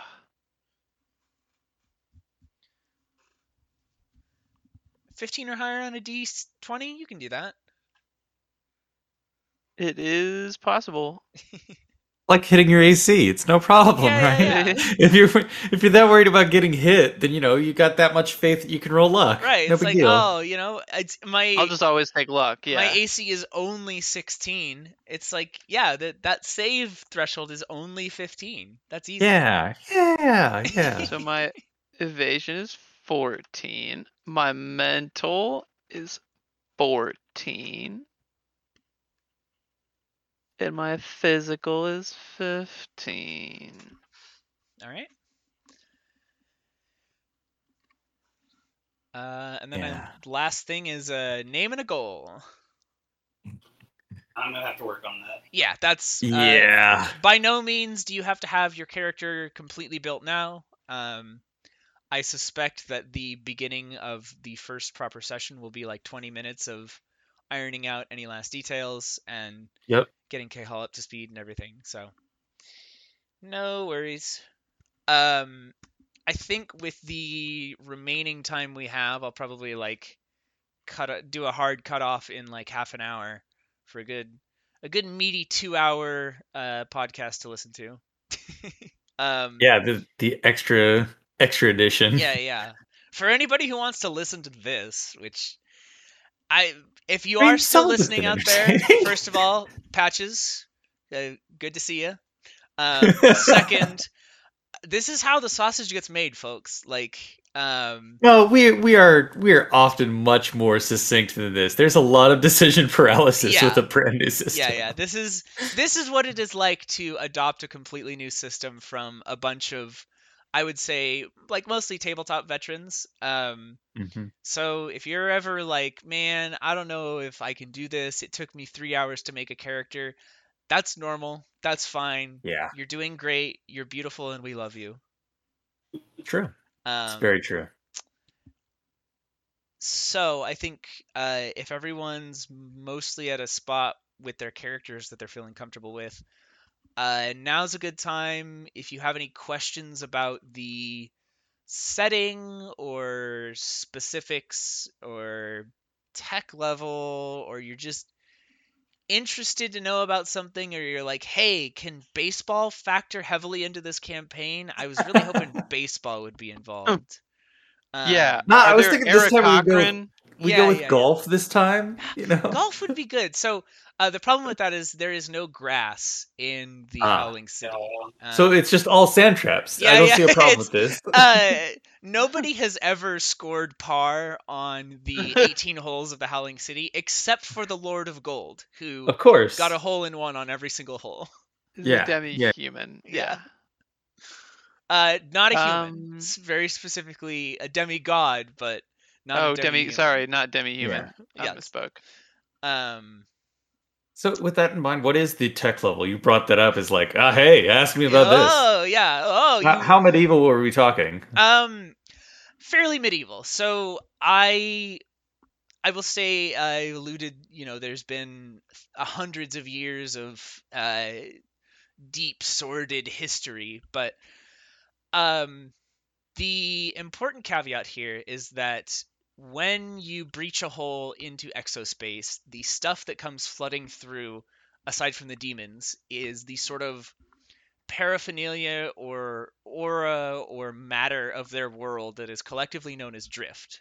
And this is, uh, colloquially, sort of a catch-all term for Uh, like chaos magic and other effects that alter how physics works. And it might be that, oh, you know, in this area for this short amount of time, water freezes at a slightly lower temperature, or uh, over here, uh, the way density works is a little bit wonky for half an hour, but um, this has profound effects on advanced technology, because if you have something very delicate like a microprocessor, and suddenly the, you know, number of electron orbitals for the copper atom is changed, a human will usually survive that if it only lasts for a few seconds, but a microcontroller could be irreparably damaged or, you know, short out or have some incredibly strange behavior. So um, typically what you will find in this setting is that most people get by with the sort of, uh, you know, I would say early Renaissance level of technology and industry. There are, uh, you know, wagons and wheels and the occasional, uh, you know, bellows for the forge and things like that. And uh, very, very rudimentary, like water wheels and, uh, you know, auto hammers for blacksmiths. But uh, things like advanced electronics are, uh, they exist in the world, certainly, but it's always kind of a crapshoot whether or not they've survived the passing of time or if they will still do what they were originally designed to do. And mm. guns kind of fall into this murky gray area in the middle where uh, guns exist, but they are the sort of thing that is typically owned by the elite or their direct minions rather than, uh, you know, the common rank and file. Uh, part of this is that guns are not really economical to field in large numbers because they require constant maintenance, um, far in excess of what they would require in maintenance in, like, our world. Basically, every single day after you have used a gun, you have to strip it down to its parts, measure each of the parts to make sure that they haven't gotten, you know, larger or smaller. Make sure that each of the, uh, you know, precision milled pieces still work. Ensure that your gunpowder hasn't turned into sludge or flower petals. Um, lots of preventative maintenance to keep them from uh, jamming in the field. And even then, uh, just on the mechanical side of things, guns in this particular setting will probably have like a jam chance that you roll every time you fire them. So mm. uh, very powerful and very dangerous, but also uh, potentially very unreliable is kind of the answer to how's technology doing. There are ways to insulate certain pieces of machinery or technology against the effects of drift and sort of magically harden it against the shifting of reality. But these techniques are typically pretty esoteric or occult in nature. So like it is not out of the realm of possibility that someone would consecrate a rifle with like animal sacrifice to uh bless it and protect it from the ravages of exospace. Um, the holy Herland of Antioch. Yeah, essentially uh a lot of the pieces of technology that are still in existence and still functioning correctly do so because there is a uh, a tradition built up around them or rituals undertaken to preserve their function. What about population density? What specifically Sharoon or Sharoon? How do you say it? Uh, Sharoon. Sharoon is how. Yeah. Go ahead. Um, that is a good question. I would say, uh, population density. You're probably looking at twenty-five thousand people total. Okay. Um, pretty small. Uh, Sharoon is like, Sharoon is like the lordship domain, so it's uh better off than your typical wanderer camp or like scavenger enclave, but um. twenty-five thousand is probably about the upper carrying capacity of the city. Uh, part of this has to do with food scarcity. Um, You can imagine that on Spite, uh, with the ground consisting mostly of blasted glass or shifting dunes or rusted out buildings, the amount of arable land is essentially non-existent. Uh, so a lot of what people subsist on are uh, large creatures that have been hunted out in the dunes and brought back and butchered. Um, but for the vast majority of the people living in Sharoon, and to a lesser extent, uh, a good chunk of the population that dwells out in the Howling City, um, they actually subsist off of the Lord of Gold. There is a a substance, I will say, I will describe it as, uh, that the Lord of Gold uh, acquires or produces. It's not really clear. Uh, that is distributed to the populace as a sort of staple food. Um, the sort of proper or official term for this uh, substance is usually something along the lines of, you know, the the Lord's boon or, uh, you know, the Lord's token or something. But um, in less pious and less respectful circles, it is often known as uh, Lord Bile. Uh, it is sort of a, it's a, a gruel. It's it's like a gruel, essentially. Um, it is better than eating, you know, filth and dirt, but uh, only by a few steps up the ladder. Um, that is part of why there are so few cities left on Spite, is that uh, functionally, a society cannot exist permanently without the uh, without one of these benefactors providing uh, this sort of magical sustenance.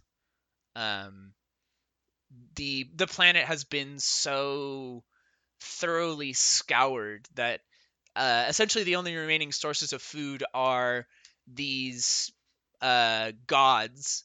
And then also whatever, you know, two hundred year old rations can be found in the unspoiled ruins of the Howling City and other arcologies like it. There are absolutely, like, no known oases outside of the arcologies. There's rumors, many rumors, of course, abound of, you know, a promised land or a uh, a place where green might still grow.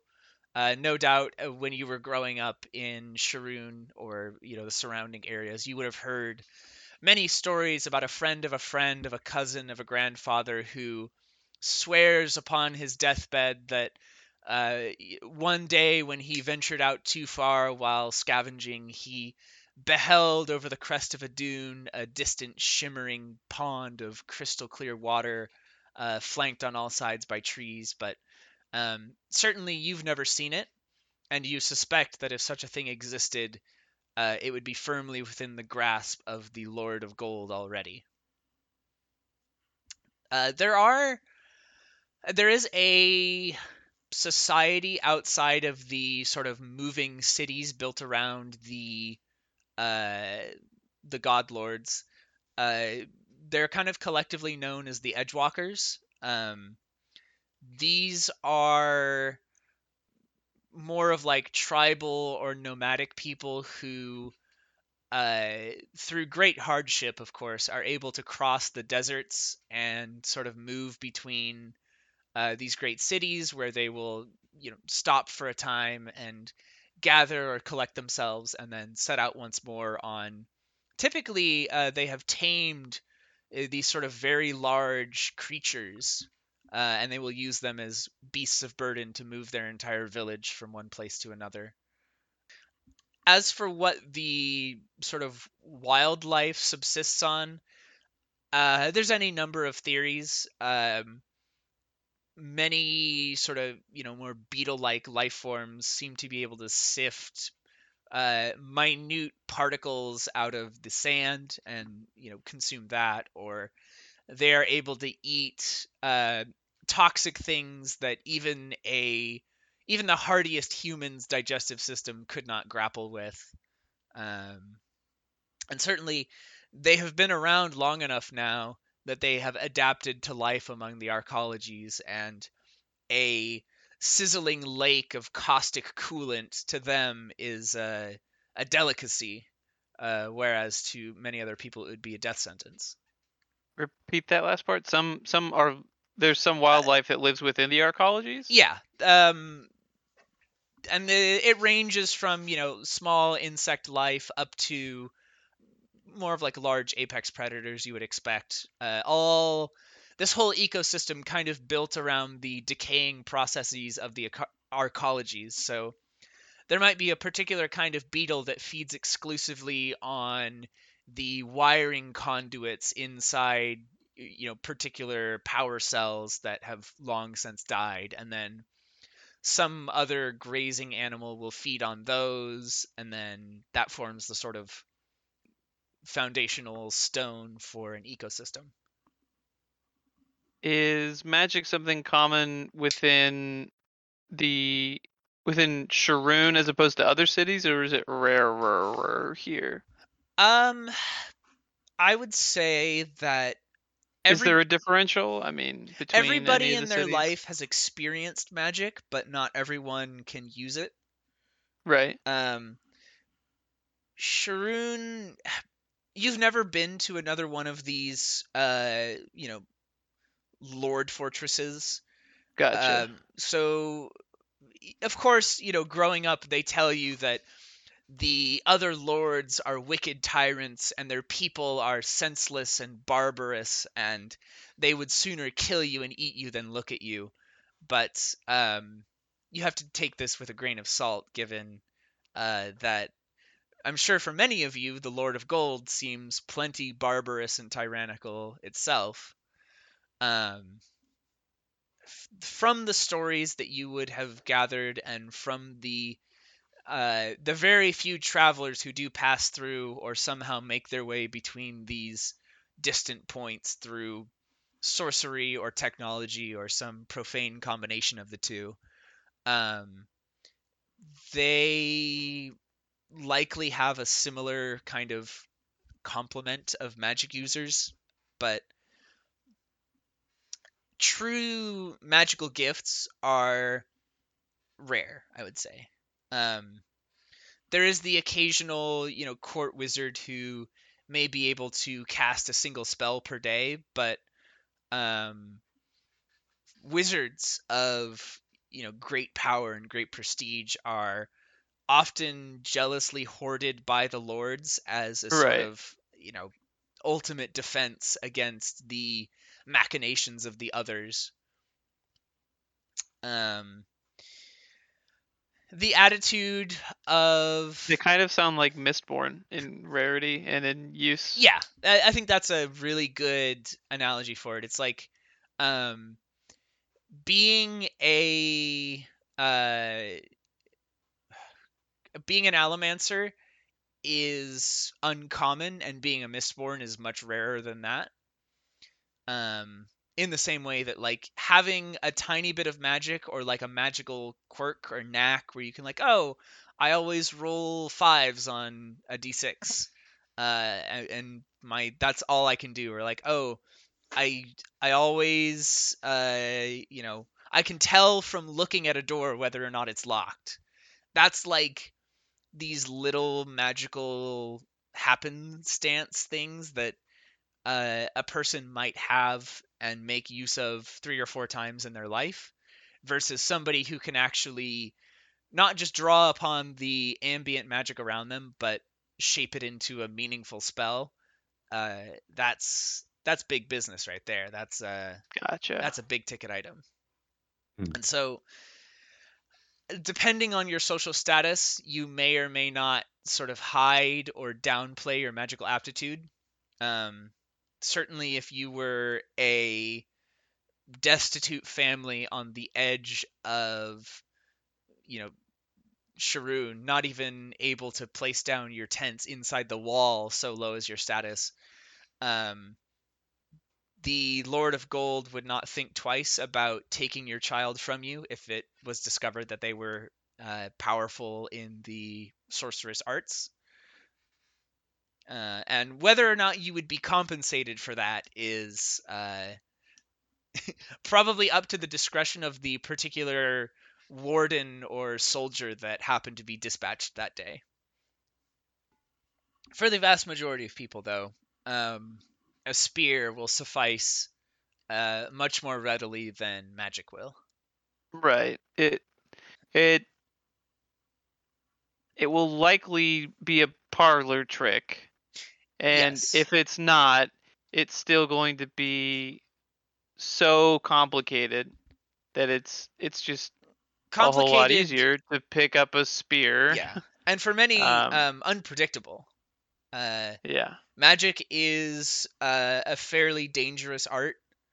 Uh, it's not unheard of for people to inflict serious damage on themselves or, you know, bystanders. So, um, if you stood out in the middle of the town square or, you know, one of the town squares of Sharoon and started casting a spell, somebody would probably tackle you. um, or, or they would signal a guard and a guard would shoot you with a crossbow. Gotcha. They'd be really alarmed at what you were doing. Yes, uh, it would.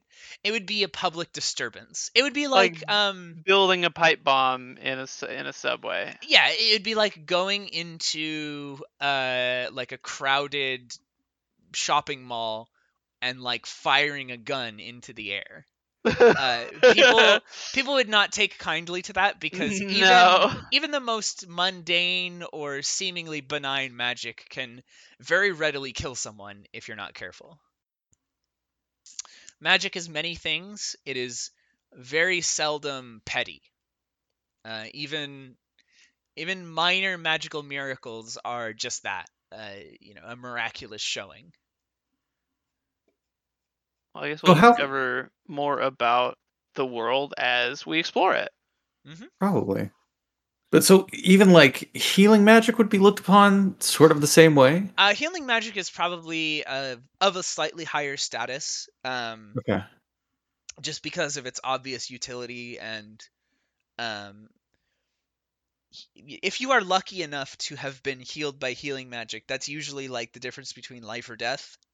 Yeah. And, Uh, that means a lot to a lot of people, obviously. I would say um, healers are still regarded with a sort of superstition, or like, even if people understand that what you do is helpful and beneficial, it's still the fact that they have no understanding really of how you're doing it. And um having to essentially place themselves entirely into your hands and trust that you know what you're doing and you're able to fix whatever's wrong, and your magic won't suddenly stop working or leave it them backfire, disfigured, or yeah, any number of strange effects like that. Um, yeah. Okay. So I would say like a, A typical somebody who had healing magic would probably be like a well-regarded figure within their immediate community, but um, seen as eccentric at the very least to outsiders, because um, for a lot of healers, your magical means might not be entirely logical or readily apparent to people who aren't versed in the arts. And it's like, oh, you know, you're you're sitting there explaining to someone that this is the, you know, correct procedure for this, as you're placing like a heated stone onto someone's forehead and then telling them to chew this burned insect, and then uh, yeah. you know yeah. drawing some kind of runic sigil around their hand. Um, to the layman, these are sort of strange and unconnected uh, oddities that do not paint a larger arcane picture. Right. Right. Okay. Yep. Well, I'm going to have to think on... I'm going to have to chew this cud for a bit. Yeah. Figure out what I want to do. Yep. Because yep, I, yep. might, I might want to... I might want to eschew the impervious defense for some kind of uh, otherworldly Yeah, Make and uh, if you want to talk like a specific origin or a you know yeah. a zombie focus, uh, we can definitely do that, and okay. uh, that'll just be something we'll have to sort of hash out offline, and then uh, yeah, just let me know. Yeah, will do. Same. I have a lot of ideas right now, just too many to come to a like. Yeah, this is exactly what I want to do. Mm-hmm. So yeah, exactly. It's like I've got what I've rolled here, and I like that, but you know, yeah, I yeah. It, it's it's the bones. I still got to put the meat on it. Okay, well, um, I think this is probably a good spot to wrap up here. Then seems good. Uh, unless there's any last minute questions about characters or world or anything.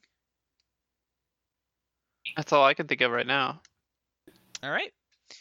Uh, you know where to reach me, of course, if something comes up.